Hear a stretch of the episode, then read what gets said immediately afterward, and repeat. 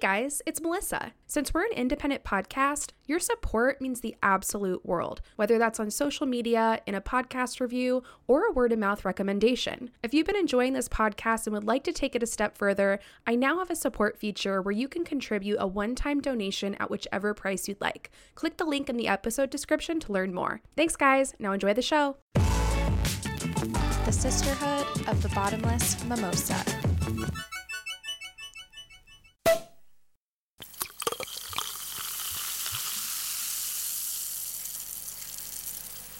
Hello, welcome back to the show.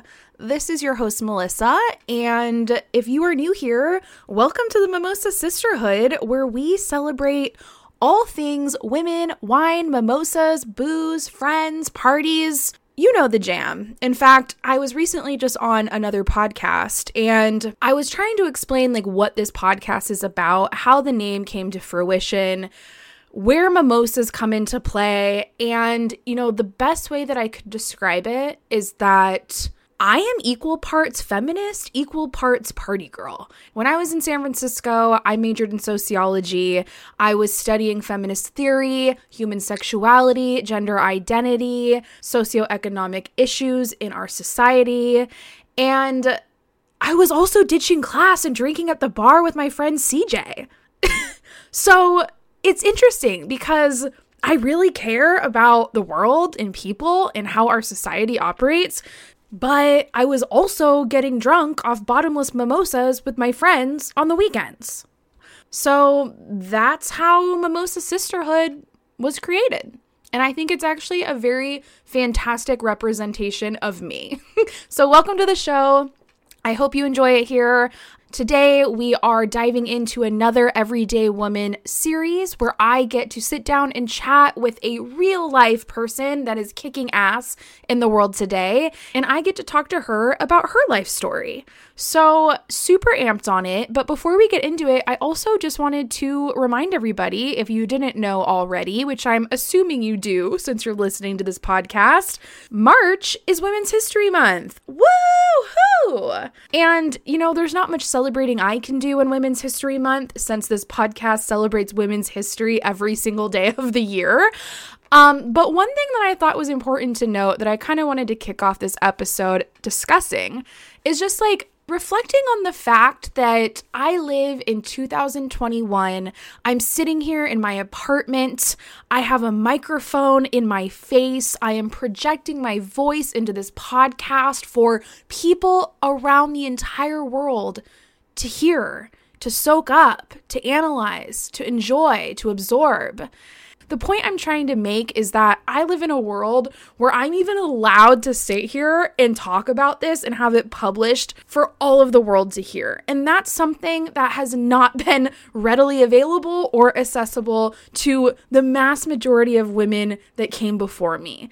And so I really try to remind myself all the time, you know, every time I record these episodes, I have to really think about the fact that I am extremely lucky to have this opportunity to be able to create a show that's mine, to be able to speak about things that can be considered taboo or were silenced or were ignored, and highlight certain things in history that we don't know about. And also just to celebrate important women out there, important women whose lives have been forgotten, silenced, ignored, women who have done incredibly amazing, dangerous, remarkable, brave things so that I can sit here today and be able to have a podcast that I can stream on platforms that go into the ears of people worldwide. It's truly insane. And I am just so grateful. I'm so thankful. I'm so humbled. And that's really what I'm reflecting on this month. And I would invite you to also think about the things in your life that you have the luxury of experiencing today, that you have the freedom of experiencing today, that many women before didn't have, but the actions, the steps, the things they did in their lives that helped us get to this place, those are the things I want you to remember this month as we celebrate women. So, that's my little tidbit. but in addition, of course, I am going to do my part in celebrating Women's History Month. And that is entirely related to the woman that I am having on the show today. I am literally still on cloud nine over the fact that I was able to get this woman on the podcast, that she was willing to carve out an hour of her day and her time to sit here with me and talk about her life for you and I. And just blown away of just like where I am at today versus where I started three years ago. So, some of you might already have a little bit of a clue of who I'm talking about, especially if you've been listening to this podcast since day one, because I have talked about her on the podcast six trillion thousand times. And I've talked about her on social media. She's been very heavily tied to my podcast, and that is because she is the reason why this podcast even exists.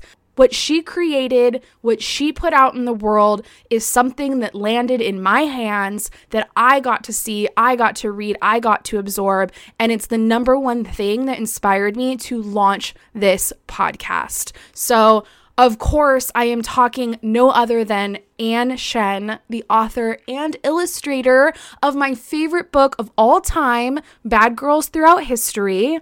And she is also the author and illustrator of Legendary Ladies and her most recent book, Nevertheless, She Wore It. So, I received Ann's book in 2017 from my mom, and this was December, the very last month of the worst year of my life. And the best gift I got was this book that was filled of not only the most beautiful illustrations of women throughout history, but such amazing biographies of their lives, where they'd come from, the things they've invented and created, the women of firsts. It was literally just everything I could have ever needed at this point in my crumbling, miserable, depressed life. so, you know, I tell Ann on the podcast, you know, thank you so much for creating your book because you are what inspired me to create my show. And it's just so true. So, the Mimosa Sisterhood would not exist without Ann, without her books. So, whenever I talk about this podcast, I have to always give a shout out to Ann Shen because it's really true that I may not be where I'm at today if it wasn't for the world, the universe, God to have brought her book into my life at the end of a very horrific year. So, somehow I was able to get Ann on the podcast, and I am stoked about it. Super fangirl moment for me. I am just so thankful that she said yes and that you guys finally get to hear her and I have a conversation and also just hear her story on how she became an artist, how she came to write and publish these incredible books, and just more about the woman behind the magic. So, on that note, let's just dive into it because I'm so excited about this, you guys. This is really just incredible for me. So, enjoy the motherfucking show.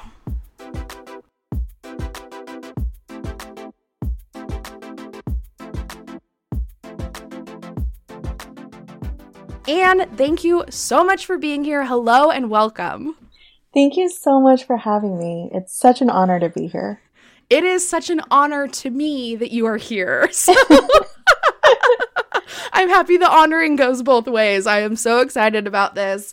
And I've told my listeners on the show six trillion times that your book, Bad Girls Throughout History, was literally the reason that this podcast exists today.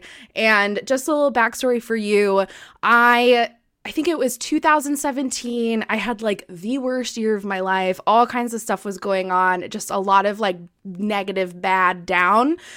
And it was Christmas time, and my mom got me your book for Christmas. And I was so excited about it. And I was like, oh my God, this is so cool. Like, I love it. This is awesome. And just like flipping through the pages, looking at not only the beautiful illustrations of all these incredible women, but reading their life stories. And there were like so many women in there I'd never heard of. And I was just like, oh my God, you know, I've just spent this whole year feeling like so alone and so like down and just like this lack of confidence.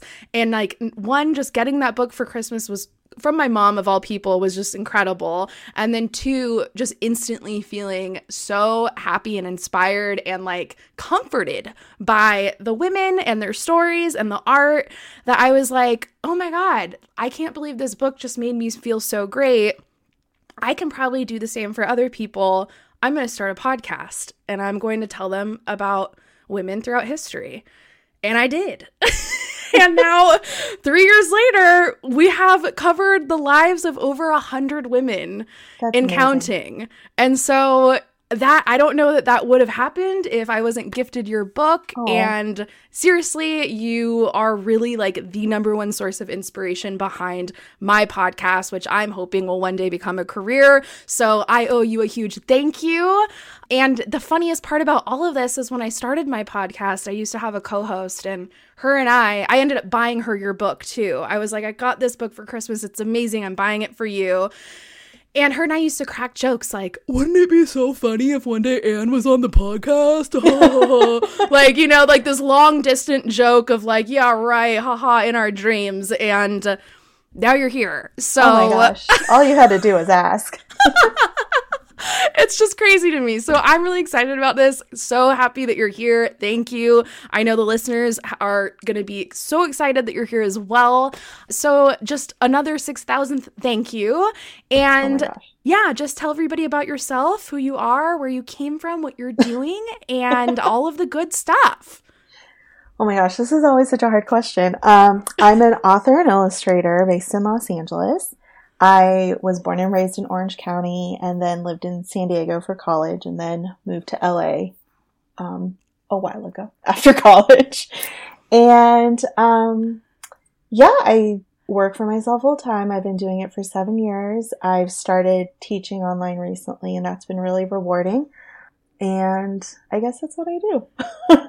So, one thing I'm wondering, like, what came first? Like, you were always an artist, but were you also really into like writing or into history? Like, was there a timeline of like how these talents came to to be, or uh, like how did that evolve? That's a great question because I think that's something a lot of people struggle with finding, right? Mm-hmm. So it is just looking backwards. I've always loved art and writing, but I actually didn't really pursue art seriously until my mid 20s.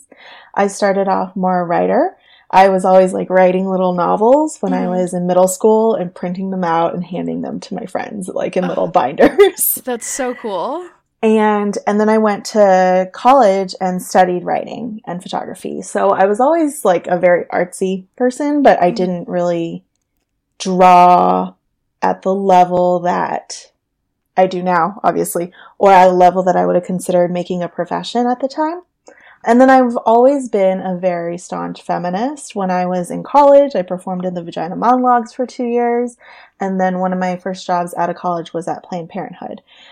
And it was right after that that I decided I actually wanted, I couldn't be a career novelist at 22. I mean, other people can, but I didn't feel like I could at the time. So I decided to go back to school for illustration and become, like, have my day job be art and design instead of, you know, working in nonprofit work that I didn't find as fulfilling as I go into it when I'm an idealistic young Mhm. person. So that's how I fell into art. And then, kind of towards my last semesters in school, where we were directed to do more self-driven projects before we're about to, you know, go out into the real world and find work. That's when I developed Bad Girls Throughout History as a zine at first. And that's kind of where my writing background came back into play. Mm-hmm. I did like writing and event planning for nonprofits, so I was always doing some sort of professional writing, but I really set it aside when I decided to just really put in the time to go full force into being an artist. Mm-hmm. And so when I had to think of making projects that define me as an artist, I came back to the things that I was always interested in, which was, you know, work that really spoke to my experience as a woman and as a woman of color and um, sharing that with people and helping other people feel less alone. And so that's kind of where the writing came back in. So I could write the zine. At the time, it was not a very extensive, it's not like the book at all. It was mm-hmm. more artwork and like little one liners that I hand lettered. Um, but just doing that research was so fun because this was in like 2010, so nothing like it existed. And that's when I knew I wanted to create things that I wanted to see in the world. And that's kind of how it came about. And that's kind of how those things connected together. Thankfully, I did have a writing background. So by the time I got an agent several years later, a book agent who saw the project and asked if I would be interested in turning it into a book, I was ready to do that because mm-hmm. I was able to write it and I was able to illustrate it. And I'd already been working on it for about four years. You know, in the background, like with my day job and yeah. all my freelance clients, I also still worked on personal projects, and this was one of them. So cool. So I'm wondering, you know, when you decided to go like back to school to actually take classes in art and illustration, was that something that you did while you were still working like a career type job or did you like leave your current leave your job at the time to then pursue more school or were you kind of doing the two at the same? So it started off I was just I just jumped from job to job to job and I was super unhappy with where I was. It was 2008 as well, which was the beginning of a huge economic depression. And yep. so I was kind of like what do I want to do? Um, with the rest of my life because it's not this and this office admin work that I was doing at the time. And uh, my mom actually suggested, well, you always loved art. Why don't you take some extension classes at a local art school and, you know, just see where that goes. Mm-hmm. And so I started doing that, but as soon I did that for about a year, about three semesters. And as soon as I started doing that, I was hooked. I was like, you know what? I really want to do this full time. Mm-hmm. Like, I don't want to do this as a hobby or at the time Etsy and blogs were starting up. So I was like, maybe I'll open an Etsy shop. But I was like, no, I'm not at the level that I want to be at. Um, and I know the only way I can do that is this is around the time Malcolm Gladwell released um, Outliers and the whole mm-hmm. 10,000 hour rule came out. And I was just like, I really need to take that full commitment, that leap, leave my job, go back to school full time, get a BFA in illustration. So I give myself that 10,000 hours to get to a level of proficiency mm-hmm. that I can make this my career in a way that felt good to me. Yeah. Wow, that's so interesting. So, would you say that taking these courses was really like what leveled you up in your art skills? For me, yes. Definitely going back to art school full time is what leveled me up. Like all the work before that was just like I always liked drawing the way that all kids like drawing mm-hmm. and um, it did come more naturally to me than say something like math or science like i knew it was something that i loved and um, could be good at mm-hmm. it was definitely getting that technical training that took me to the next level and today you're actually teaching art courses right i am and actually that's part of my um, i just started it I had originally intended to do more live in person workshops because uh-huh. um, I started doing that last last March. Haven't we all? The, the, I swear, it's like everybody I talked to. It was like the one year that they had been planning to launch this huge event, yeah. you know, company or whatever in person, and now we all just got slapped in the face, and it's like, all right, Plan B. it's definitely a great lesson in being agile, which is something that'll always help you as a as a person who works for yourself. Yep. Um, so I started teaching online through Skillshare, and it's been super rewarding and fun because one of my main things was art school. Traditional art school is very antiquated in the way that they teach. Um, I struggled a lot. Like beyond the fact that I took out a huge loan to go back to a private art school, I struggled a lot almost the entire time I was there because I felt like I didn't fit in. I didn't do the right type of work. I wasn't doing what was cool or what was popular. And then that in turn you know, gave me anxiety about my ability to turn it into a career afterwards, which was a huge risk because I was taking out this huge loan and putting myself through school. So looking back now, like it's been almost 10 years since I graduated, it's like, I want to actually, well, first of all, I had like one female teacher in the three years that I was there. And the thing was like, the way that traditional art schools still teach, they just don't respond to the times as fast. Even just in the 10 years since I graduated art school, the way that you promote or share your work is so different. And there's so many different ways you can be an illustrator that I wasn't exposed to when I was in school. It was so much about the technical training, um, which was helpful, but it didn't really prepare me for the real world. And yeah. I taught myself so much after school. And again, when I graduated, there weren't like, there are all these amazing online programs now. And at the time, there weren't. So I mm-hmm. love being part of uh, making art more accessible to people and making learning these skills more accessible to a huge variety of people who can't take out a huge private loan or, um, or maybe are in parts of the world where they don't have access mm-hmm. to art schools or an art community.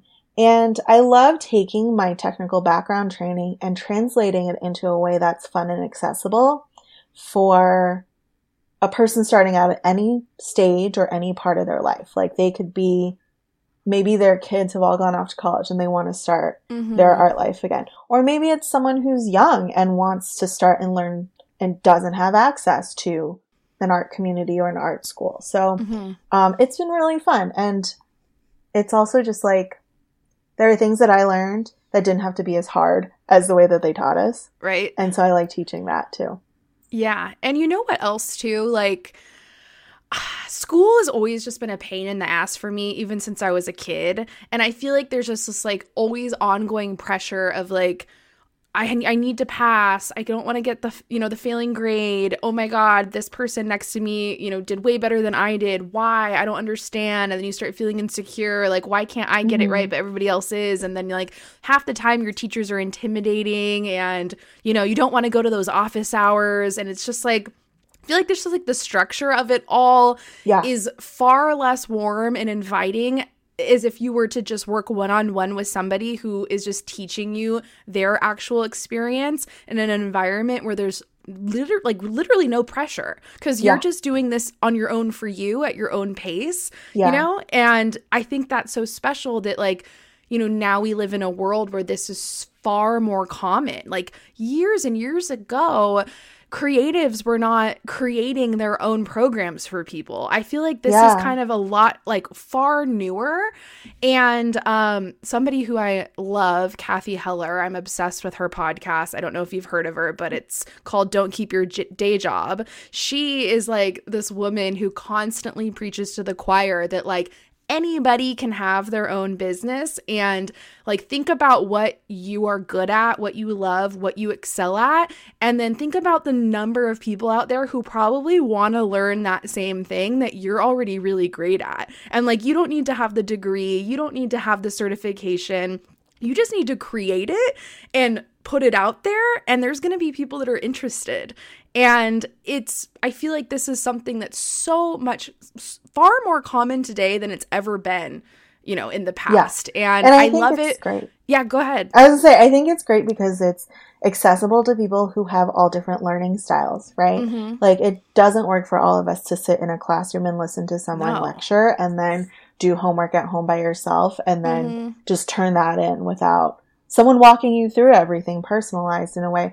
And also it's very exciting to get to work with people like I I take classes myself and I sign up mm-hmm. for masterclass and I also take classes through that and I think it's so exciting to have access to people who are making work right now who's mm-hmm. relevant that you could take a class with like an artist you admire you're like how do you do that process mm-hmm. I'm still learning all the time too because that's what um, is exciting about life right to learn new ways to do things and new ways new um, perspectives and and you don't have the gatekeeping of who gets to be a teacher mm-hmm. right totally like, which is a huge problem and so you get teachers with so much more broad experiences and backgrounds and you find someone who can speak to you the way that you learn best.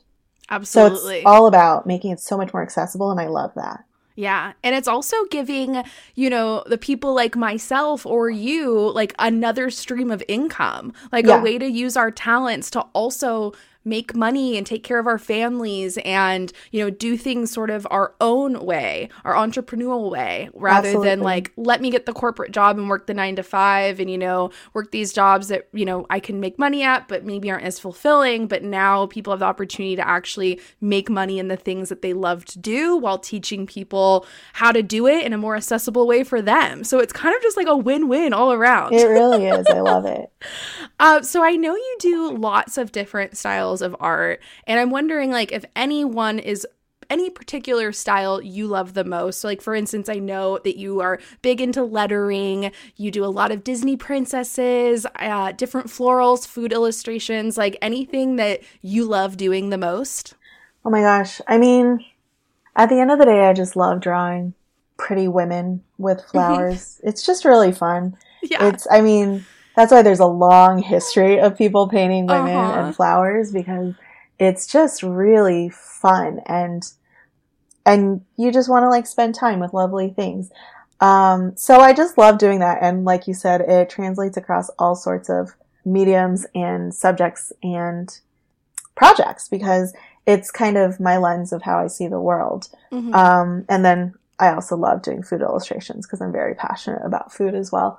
And lettering, like lettering is kind of where I marry my writing and my the things that I nerd out about. I love to read, so a lot of what I read that influences me, um, and then percolates and synthesizes into something that I love to letter, um, and that people really seem to connect with that too. So Mhm. it's uh, really fulfilling both ways in terms of it's work that makes me really happy. Like oftentimes I letter something that I need to hear or want to hear, Mhm. and when I put it out there, I get a lot of people who are like, "I really needed to see this today," and that's Right. awesome. That's an awesome feeling.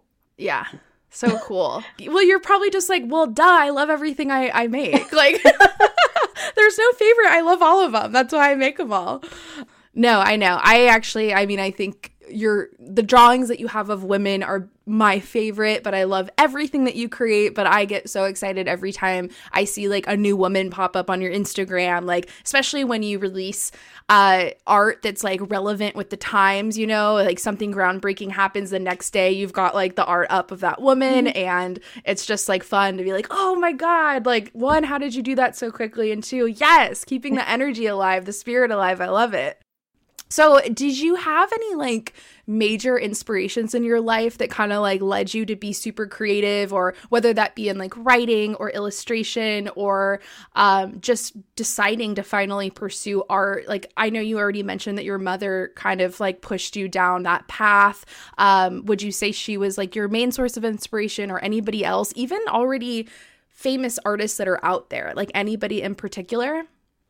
Um, no, actually, what I want to say is maybe because some maybe someone wants to hear needs to hear this is that actually in the beginning when I was like really little, like five, I said I wanted to be an artist, and my mom was like, "No, you do not want to be an," art-" and I was like horrified that I, you know, did or said something wrong.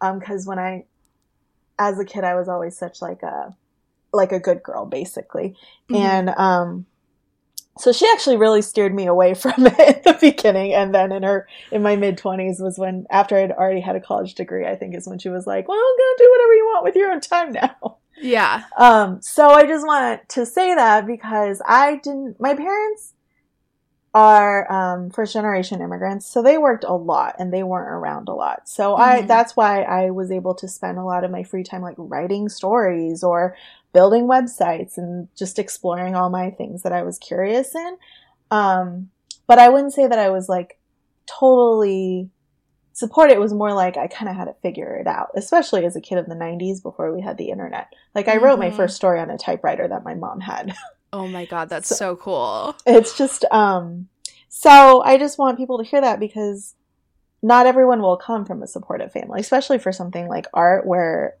it previously was always seen as something that my mom was like, You're to have to live with us. We're to have to support you for the rest of your life. Like that kind of fear, Mhm. which is something I'm really passionate about dispelling now as an artist who makes a really good living. Like, art is actually something you can make a great impact with and also make a lot of money doing. Mhm. Um, but I have to say, what came along later in my life that kind of convinced me that I could do this as a career was actually my boyfriend, who is now my husband.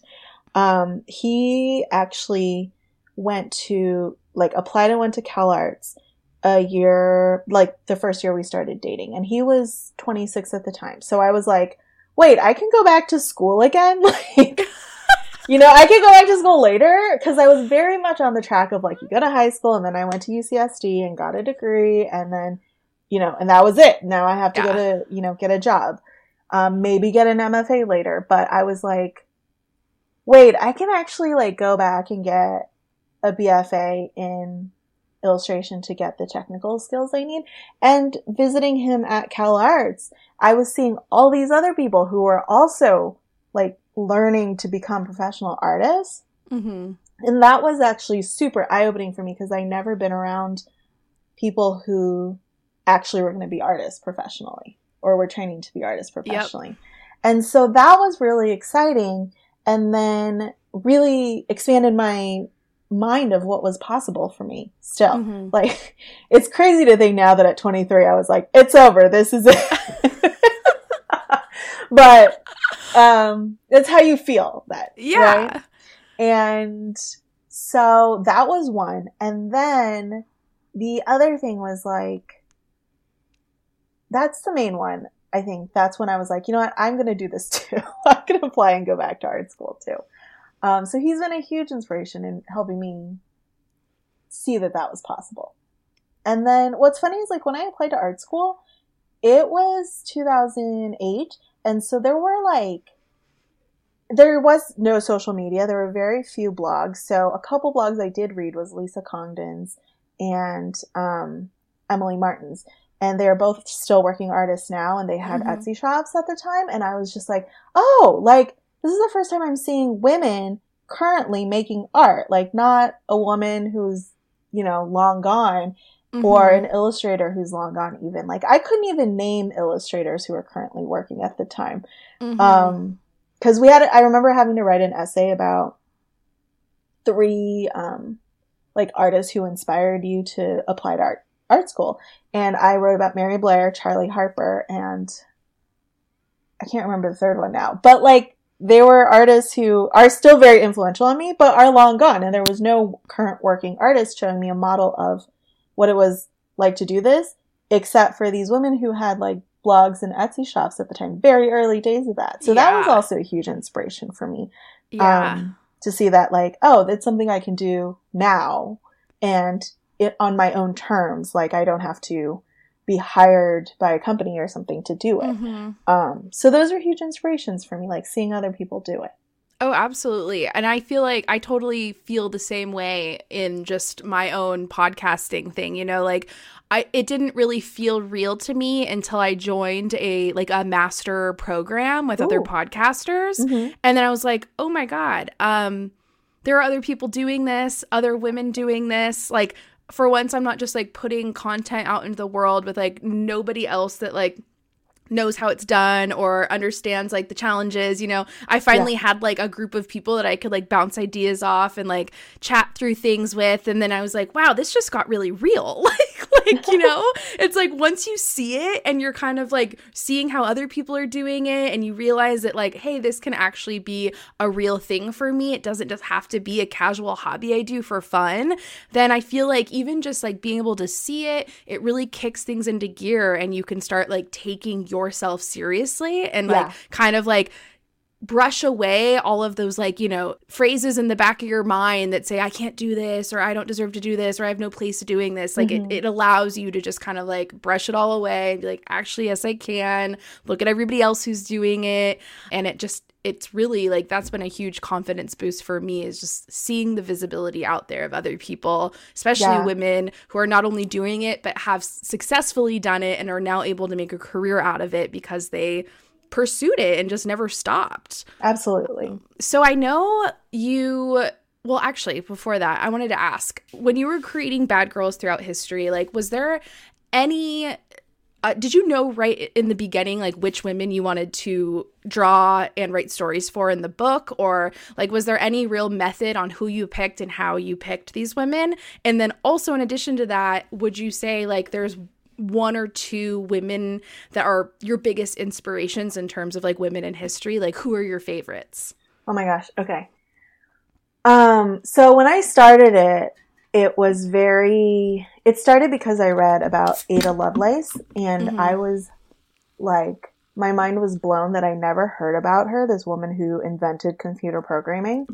So I was like, okay, I want to find out about more women who are the first to do something. Mm-hmm. So that's the interesting thing. Like, what's hard about Bad Girls Throughout History now is that it is a book that's very, it came out in 2016. I worked on it from like 2010 to 2015 and it didn't, nothing like it existed at the time because I was looking for it. Mm-hmm. And so my, my, um, I guess like my thesis with the book was really to show like these were the first women to do this thing in their field, in all sorts of fields, because I was really struggling with being someone who wanted to create art in a different way um, in my small little art school community. And I was struggling so much. And so reading her story, I was like, oh my gosh, that's already like another, like so many women had been the first to try something in their own little world and must have felt the exact same way. And like you're saying, it just made me feel so much less alone. Mm-hmm. And so mm-hmm. Bad Girls is really about like my criteria for selecting the women was that they had to be the first to do something in their field. And mm-hmm. so now, like looking at it with a 2021 lens, which I kind of knew going into it when I was writing it that this was going to be a problem and addressed it a bit, is that a lot of the time that meant white women got to be the first to do something mm-hmm. because of privilege. And mm-hmm. so that book heavily features a lot of white women, which was a difficult thing for me as a woman of color to reconcile because I wanted, of course, to include many interesting people from all different countries. But at the time, it was harder to research than it is now. Oh, yeah. And so what's interesting is like, to me, that book, I still love that book because it really, to me, is about connecting with other women who are the first to try something in their own little world. Mm-hmm. Um, and that feeling of how scary and how daunting and how much self doubt they had to overcome in order to have the confidence to do the thing that they did and look at what a difference it made in the world, even if it was after. Hopefully, it was during their lives and they got to get their, you know, kudos then. But mm-hmm. um, as you could see, like with all the different women, they had different experiences. And that was another thing I wanted to highlight like how many different ways you could be a woman and the first to do something and pursue it, and how many different backgrounds. It doesn't matter where you come from. So that was my criteria for choosing bad girls throughout history. Mm-hmm. Um, and it's difficult because now there's so many books that have come out that are similar to it that um, just have the idea of like celebrating women. And so mm-hmm. looking at bad girls being so dominantly white is, is difficult because they don't understand like the thesis of it is really about being the first. And that mm-hmm. of course ties into privilege. Mm-hmm. Um, but that just, I mean, in the books that I've written since then, I've been able to cast a much wider net of all the p- different types of people I could feature. So, um, that is how I pick people for Bad Girls Throughout History. It started off with, I think, 16 women in the first zine, and then I probably added like another 16 or 20, and then, um, I think by the time I wrote, I got the book deal and wrote the book, I had already had maybe 40 women. Mm-hmm. And we did have to edit some out because of various reasons, but it opened up the opportunity for more a more interesting, diverse space. And then what was your second question? Oh, just do you have like maybe one oh. or two, three particular women that either you've just loved researching the most or whose stories like spoke to you the deepest? Um, just any like favorites that you might have. Oh my gosh. It's I always get asked to pick favorites and it's always so impossible because I know. It's um so I'll tell you the one that was most impactful on me when I was researching, and it was Harriet Tubman because I had known about Harriet Tubman, maybe an eighth grade U.S. history understanding of her, right? So uh-huh. like a paragraph.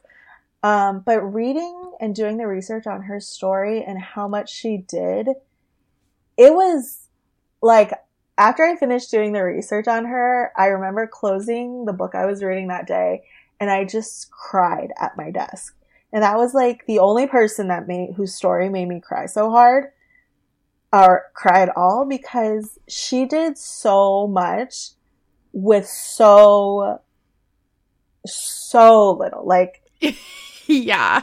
and the just- absolute littlest amount. and she was disabled like because of a horrible injury because Mhm. that her master like threw this iron at her head so she had epilepsy her entire life or had seizures. I don't know if she was diagnosed with epilepsy obviously but like she would have seizures her entire life. So like imagine running through the underground railroad like 13 times in your life. I think it was 13 i my numbers are a little fuzzy now.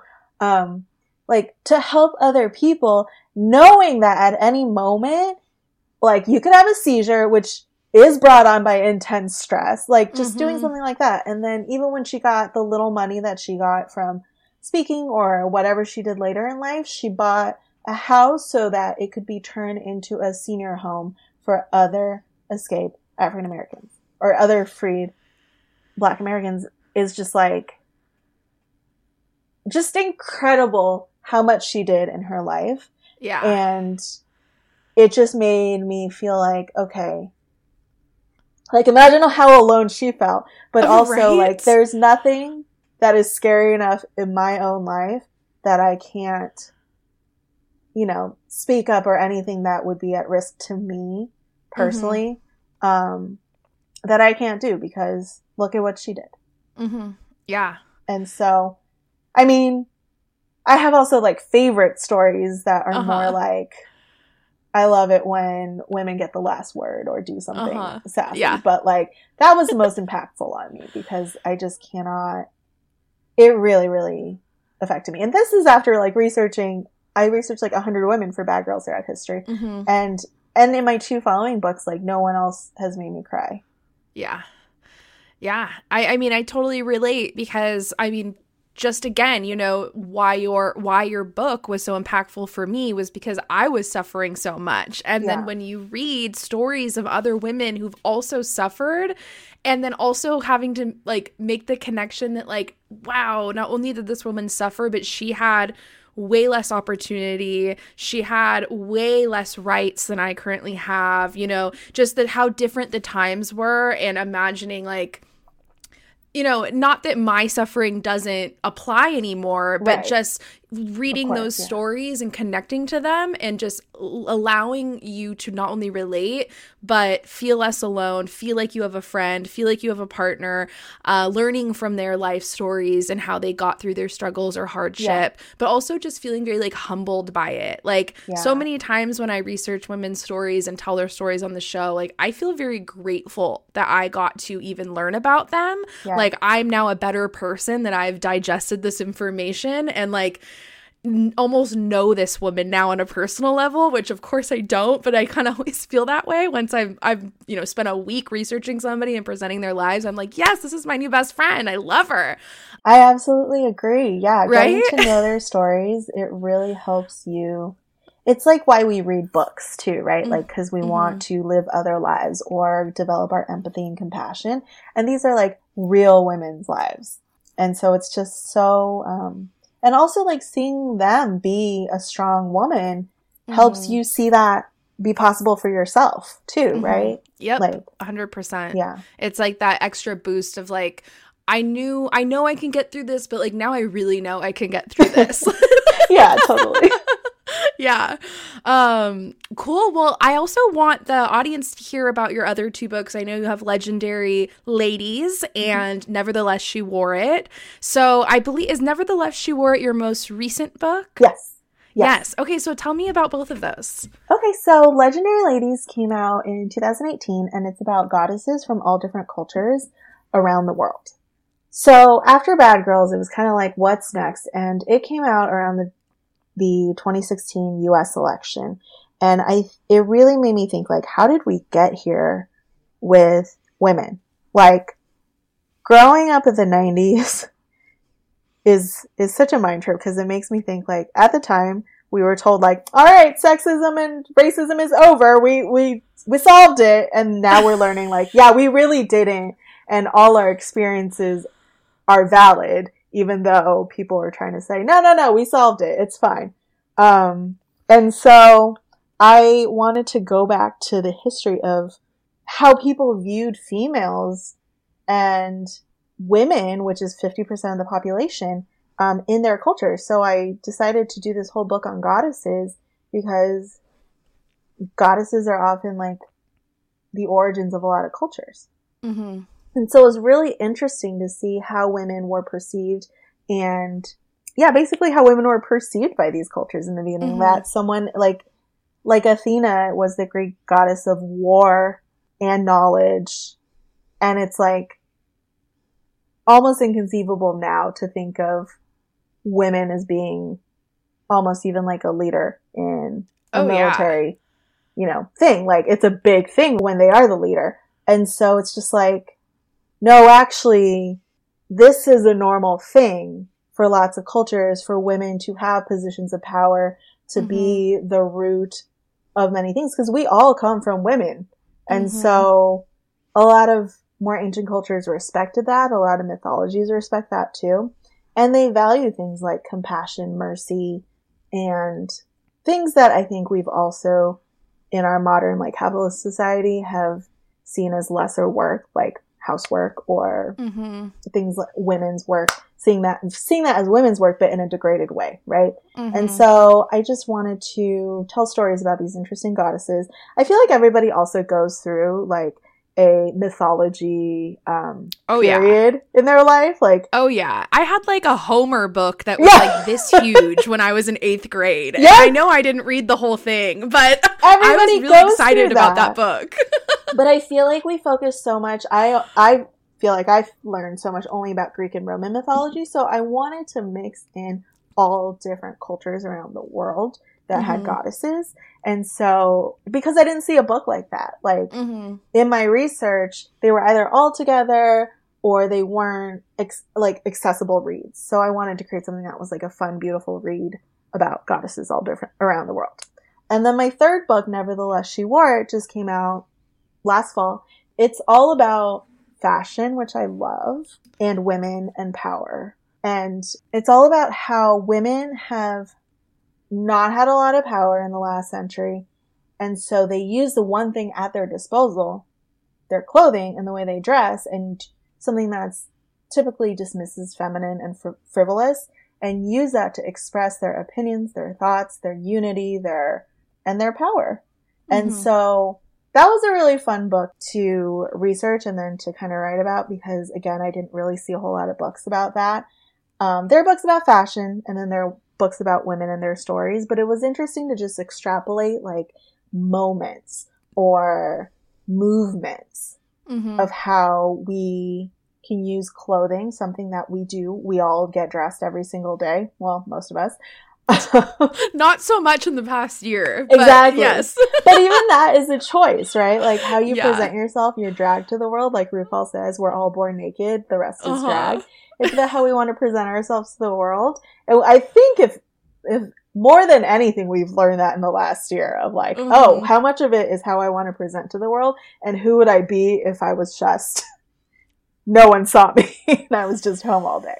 Yep. And, um, and I think in that way, we've learned the power of fashion, right? Mhm. like the power of you feel after a year of maybe just wearing sweatpants and not putting on makeup i feel good when i put on makeup now and it makes Oh yeah. it really is just for me and it makes me feel like the woman that i want to be Mm-hmm. Yep. and so so that's really what that book is about and we talk about fun moments like Lil Kim's pasty at the VMAs and Nice. Diana's revenge dress. Oh, I was totally gonna say that. I was gonna Yeah. say there has to be a Diana revenge dress. amazing. that was like one of the first things that definitely had to make it. Um, and it also talks about how much of it is about like who you are as a woman. Like Jennifer Lopez's Versace, like really low cut dress. Mhm. That had actually already been worn twice on the red carpet before she wore it that season. But nobody remembered anyone else except her because of who she is. That moment in time for her, that was like when she made her red carpet debut with I think with Diddy, and it was just Mhm. like, I want to say it was the Grammys, and it was just like a whole, it was a thing.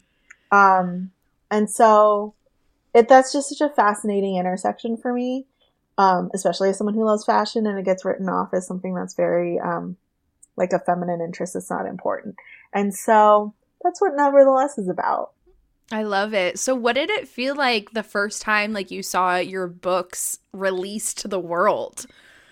It's Was it like crazy? it's funny. It's very anticlimactic, honestly. Really? I think every author could say that because you have your release day coming up. You've been working on this thing for one, two, three years, even Yeah. more. Um, and we are in a society that is not so, we don't go to the bookstores to buy books as much anymore. And so, unless you're like a Stephen King or someone like that, Mhm. um, bookstores kind of like get their releases in. Like it's not like a huge debut Mhm. day in store, but once you do start seeing it on shelves, it's pretty incredible. It's a really cool feeling. I think one of the huge highlights for me was when I was in Paris. I went to the Shakespeare and Co. bookstore and I saw my books there, and it was just so freaking cool. I would like drop dead on the floor. They'd have to like stretcher me out of there. Like, is she breathing? I feel like it would be just like the craziest thing, like just so surreal, especially like for how much time was spent to create that, to then Yeah. finally have it not only just done, but like out in the world and you're seeing it. It feels really cool, and you're like, wait, is this in everybody's bookstores? Like, can everyone else see this too? yeah. That's so cool. Um, would you say there were any like particular challenges that you weren't expecting that you came across when you were developing or creating the book? or any of Um, the books really not just your first but you know you know, the them? hardest part is always the research. Like, I feel Mhm. like I can never do enough. I'm actually writing my fourth book right now, and it really is like researching and writing is like pulling teeth for me because I am trying to.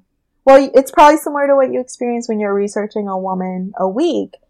It's like, I have five months to write this book, and I want to make sure it's as accurate as possible yeah um, because you're dealing with real people's lives. And that was my Mhm. biggest fear with my first book coming out. I had so many stress dreams about people writing me and telling me, oh no, you You're got this wrong." And yeah well, inevitably that happens anyway. Mhm. and the thing is, what I've discovered with all my research is that stories and facts are honestly just still very editorialized. Like something will something will be written in one book, and then two decades later they'll be like, "Oh no, we discovered it was actually something else." Mhm. And so you just try to tell the best story you can, and I pull the best, the things that are interesting to me as a human and as a person to read now, because I want, I want my books to be really accessible, just like everything else I do. I want it to be like, I was never someone who loved history class or loved reading history books, uh, but also like 99% of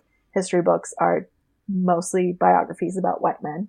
And so I want to create books that are fun and easy to read so that you know something you didn't know before, but it didn't Mhm. feel like you had to read a whole thing about it. Mhm. Um, it expands the world without, but it's fun and beautiful. And so that's actually still really hard to do because I'm doing all this research to synthesize it into this like one page Yep, about this one person. totally Um, so that is the most challenging part. Yeah. And yeah, that's the most challenging part. do you have any particular advice for anybody that is either you know wanting to start a new creative project or pursue art or even just pursue writing like any like tips and tricks you would tell that person when they were to get started like anything that you've learned that you wish your younger self had known that you can now speak to today Yeah, absolutely. Um, I would say give yourself a daily project. Um, something that you have to show up for every day. You can show it to people or you can just keep it to yourself. But give yourself that one hour every day that you sit down at your desk or your easel or whatever it is that you're doing. Mhm. Give yourself that one hour every day and just totally go all in. Give yourself the space to do that. Set up like Elizabeth Gilbert calls it an art trap for yourself. Like like make it as easy as possible. This is what I do with working out basically. Make it as easy as possible for you to do the thing, like as few steps as possible. And so maybe you leave your sketchbook and your watercolors on your dining room table. Or um, just have that thing open. Like I'm also trying to learn to play the ukulele. I just have that in my living room at all times next to my couch. So like it's easy for you to just pick it up and do mm-hmm. it. It's still of course hard and life gets in the way. But if you want, if you really want to do something and incorporate it into your life, create that time for yourself. It doesn't even have to be an hour. It could just be whatever mm-hmm. time you can do it, but do it daily. Um, daily projects really help me take my work and my commitment to the next level. Yeah, that's some really great advice. And it cracks me up that you brought up working out because I have the spin bike like two feet from me. And it's the bane of my existence. I'm just like, oh, I wish you weren't in my face every day because now I have to ride you. Yeah. or at least think about it. yeah. Just like stop looking at me, spin bike. Um, that's so true though. And you know what actually I just started doing recently is um I I have this journal. It's called the five minute journal. Mm-hmm. And it's literally just that. You open it up and you only spend like five minutes writing uh, answers to like already curated questions for you. And they're so simple. They're just like, name like three things that could make your day really great. And then it will be like, um, you know, like a daily affirmation for yourself or something. And then mm-hmm. there's like the night version where it'll be like, what three things happened today that like were amazing? And then it'll be like, um, what could you have done differently that would have made today even better? Mm-hmm. And so like I've started doing this in the mornings when I wake up because I feel like just like putting that energy out there every day is helping me like stay accountable in the things that I need to do or want to do. And sometimes it's things just like the spin bike where I'm like, gosh, today would have been great if I did get on that mm-hmm. spin bike. And then the next morning I wake up and I look at, you know, look at that and I'm like, okay, well then I got to get on the spin bike today because yesterday yeah. I was saying that the day would have been better if I did it, but I didn't do it. So now I got to do it. That's actually another one of my secrets, I guess, is uh-huh. I had learned from a business class actually in art school to write down a list of everything you want to manifest basically mm-hmm. in um, your journal the night before. And you just write it down, make your list every night. And then it could be the things that you want to do the next day, like workout or big career things or mm-hmm. personal things. Um, but when you write it down, your subconscious works on it at mm-hmm. night and when you're sleeping. And then the next day, like, well, every day is a baby step towards the thing that you're going to do, but totally. it just makes it, your brain has figured out how you're going to do it. Like, mm-hmm. it'll just happen. And everything in my career, I manifested that way. Like, I wrote it down in a journal every night before I went to sleep. And all these amazing things have happened that are so unbelievable. Like, it's still unbelievable to me that I wrote and published books, um, which was like a dream since I was a little kid. And I mean, my brain figured out a way to do that. And it's because it kind of like looks at, it knows what you want to do. And then you, that's when you start to notice the things that are like, oh, there's like maybe a workshop I would have not paid attention to online, or oh, mm-hmm. look at mm-hmm. this book I never thought of, or maybe this podcast I never like haven't listened to, but it actually answers the thing that I was looking for. It's because mm-hmm. your brain mm-hmm. is already like looking out for those things. Oh yeah.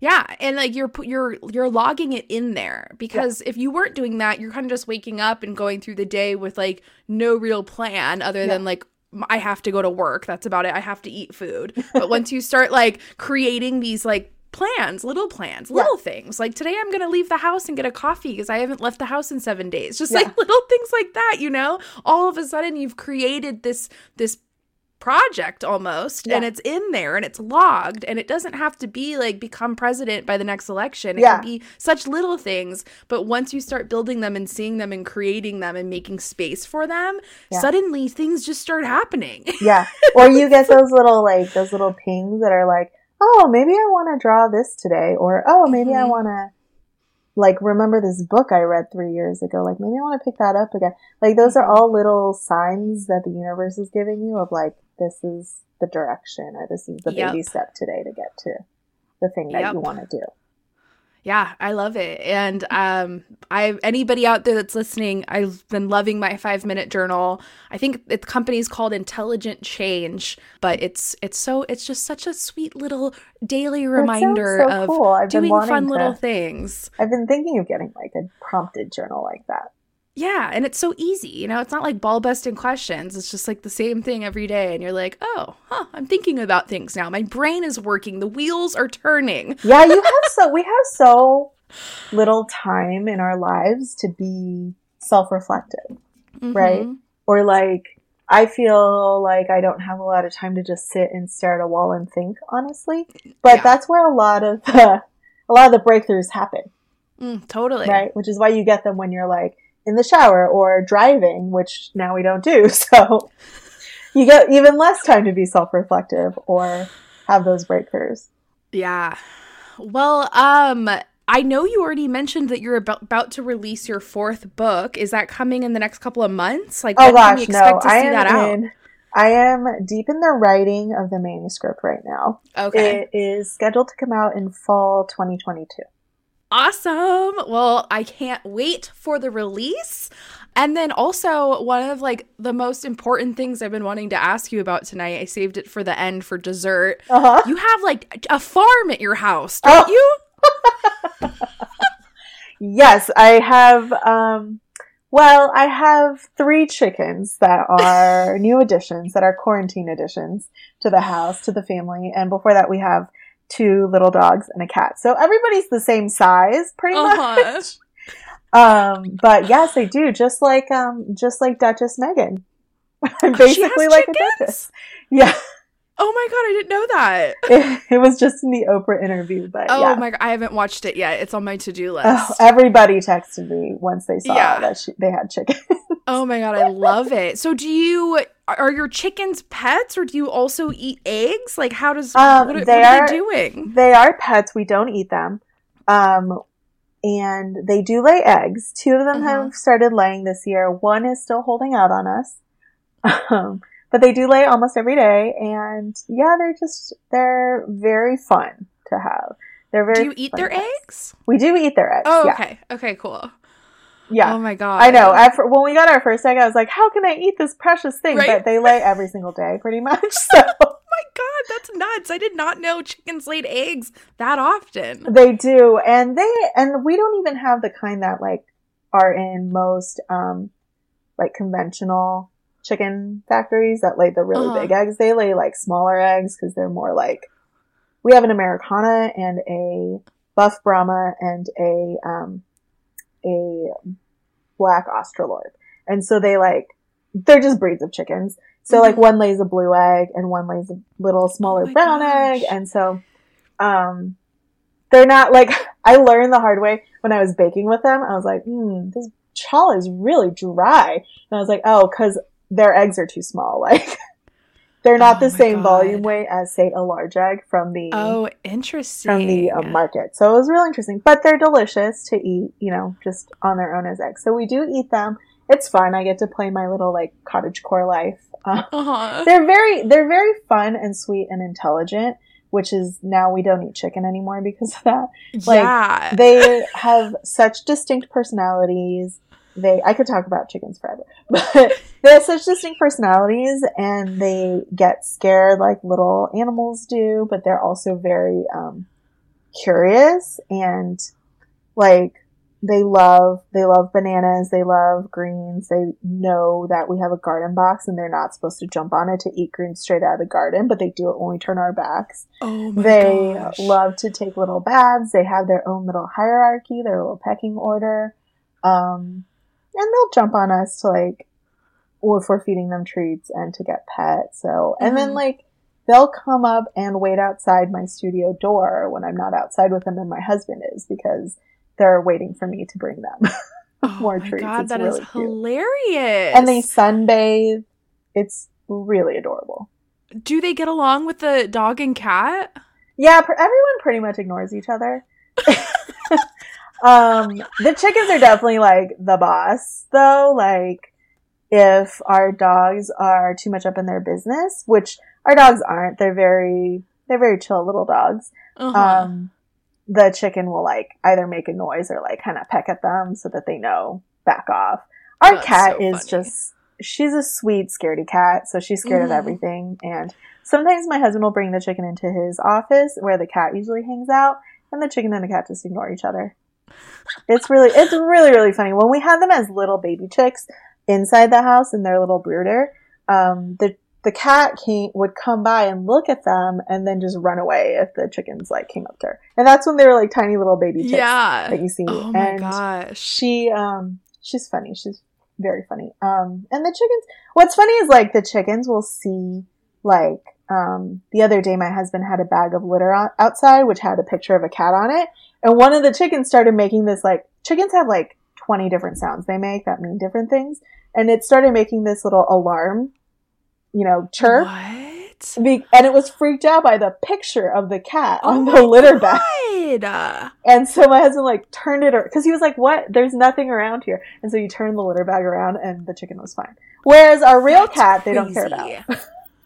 I did, had no idea that chickens were like that smart and oh like yeah, like aware of their like what's going on and like who things are and how they operate. I did not know that they were that like alert with us, I guess. they really are. And like the more you have, the more they have roles. Like there'll be Mhm. one that does the al- sounds the alarm. There'll be little sentinels. It's just Yeah. there's a whole yeah. They have a whole little social system. I love it. Um, I'm like obsessed. Like, I one day want to have like goats and like a cow Yeah. and like lots of other little like animals. I think it would be so fun to have a bunch of like animals around the house that aren't just the typical cat dog, you know.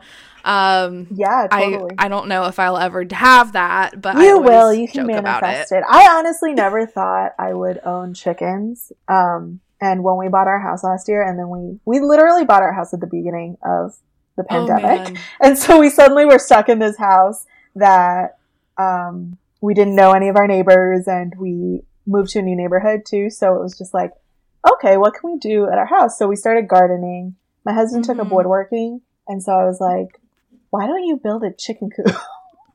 and we got So chickens. cool. And I have a friend who has a lot of chickens, so she really was like on board with it and downloaded Yeah. me on all the information. And I literally, but like two days passed between me saying, "Why don't you build a chicken coop?" and we had baby chicks. and just I was just like full into the research of how to raise chickens, and just became my full time hobby raising chickens. It's just it's so fun, and I love animals. My husband loves animals. They've been a huge, huge delight during this time. I bet. Have you drawn any chickens yet? Have you done any like artwork of your chickens? I haven't I haven't done serious artwork of it. I've drawn like I have like a little chicken board in my kitchen with their names and ages and when they were born and their breeds. nice. And that has like little chickens drawn on it. But I do want to do paintings of chickens because they're so beautiful and different. There's so many different breeds too. Oh yeah, I feel like it'd be gorgeous with all the feathers and different Yeah. colors of the chickens. Um, and I feel like chickens are like a very common art for some reason in people's homes. Like I feel like a lot of people have chicken art in their house or I hope so because I'm going to make more right now. So I hope there's a demand for it. Oh my gosh. Well, that is awesome. I love it. And then, of course, I just wanted to ask you the biggest question that I ask everybody on the show, which you obviously are so on board with, but what does sisterhood mean to you? Oh my gosh, it means community. Um, I don't have a biological sister, and so I have, but I've always wanted one. So I just have, and I'm the kind of person who has always been a girl's girl and love having a lot of female friends. And even now, like so many of my female friendships are people who continue to inspire me, lift me up, help me in any way they can, and are people who are the type of people who will bring your name up in the room. And that's super important to me. And that's what sisterhood means to me. Yes, I love it. And your entire life now is pretty much sisterhood. you just keep creating more, you just keep amplifying the sisterhood every year with new art and new books and new stories. So it's incredible. yeah, it's, it's finding new and interesting ways to do it because obviously we don't want to do the same thing over and over, right? And my editor actually really helped me reframe that recently where she was like, Mhm. you know, to give people more, you actually don't have to give them more and more. You can actually just show them a different aspect of yourself. Mhm. And that's, that was for me a light bulb moment of like, oh, I don't actually just have to like write more and more and give more and more to prove mm-hmm. and keep my, like, keep my daily worth of why I belong here. it's like, Yep. you can actually continue to show different aspects of yourself that, um, people will connect with. And that's, Yeah. that's the fun part of living. Right. Oh yeah. And that's the fun part of being creative. You know, it doesn't always it evolves, it changes, Yes. it grows, it develops and you know, the things that we start out doing are some of the most important things we'll do and it helps us find our audience and our people and the you know the the people out there that care about us and are inspired by us and then once you have your your crew you can just keep growing and flourishing and they'll thrive with you along the way It's so cool. And it really is like at the end of the day, um, it really doesn't matter like how much success or money that you have. It really matters the relationships and connections that you have Mhm. with people. And that's been the most rewarding thing to learn. Mm-hmm. And I've always prized community over competition, but it's just like now I feel like I have a really great community that I've cultivated. And at the beginning of this journey, like I said, I felt really alone and like I didn't have a lot of friends who understood what I was doing or a lot of people who understood what I was doing. So it's been just really nice to get to a point where I didn't feel a point now where I don't feel alone and that I get to talk to cool people like you and your audience and just have this huge community of people.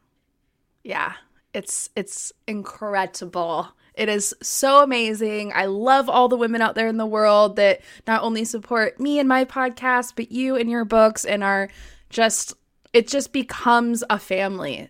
At least it has for me. It's definitely become a family and um, everybody loves hearing the stories and they love supporting the people that tell the stories and really we're all here for one thing and that's to uplift women and amplify their voices and build a sisterhood. So I love it. It's my favorite.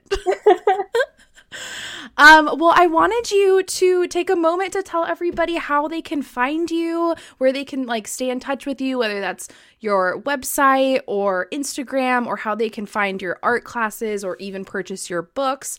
Um, all of that, all of that good Yeah. stuff. Well, my books are available everywhere books are sold. Um, if you go to Bookshop, it supports your local bookstores if they're not um, shipping at this time. So I love ordering through Bookshop. Um, and you can find me online. I'm on Instagram at Ann Danger, and my website is ann-shen.com, ann-shen.com. And um, you can find my classes on Skillshare just by searching my name, Ann Shen. Cool. Well, thank you so much for being with me today. This has seriously been a dream come true. Mm-hmm. I know that probably sounds crazy. You're like, who's this random girl? It's like obsessed with me. No. Thank you so much for having me on. You seriously wrote such a touching email. I had to come on, of course. Well, I am so appreciative of you being here, and I'm sure everybody's so excited that you're here and they can finally hear your voice and know more about you. Oh and I have no doubt they're going to be rushing off to get your books. Um, but yeah, just thank you so much for taking the time to chat with me and um, just to be a part of Mimosa Sisterhood podcast. I feel like, you know, just like with your books, I'm creating this huge Yeah. just inventory of not only incredible women in history stories, but the everyday woman like yourself who has an incredible inspirational story as well. So I'm so happy you're on the show and you're part of this group. And just thank you. Thank you so much for creating this show. Honestly, Thank It's- you for creating your books that created the show. I am. I'm so glad you did it, so I don't have to. like that's the best part about being part of this is that um, I created the thing I wanted, and now Mhm. there's so many books and podcasts and movies that feature women's stories. And I love that because now I don't have to seek out all of it myself. well, there's so And yeah, you know how much work it is. It takes all of us to do it. do. There's space for all of us to do this because there are so, I mean, we were literally half the population stories have not been told. Holy smokes. Can you guys believe that Ann Shen was on the podcast? Like, what in the world? Does that mean that I've made it?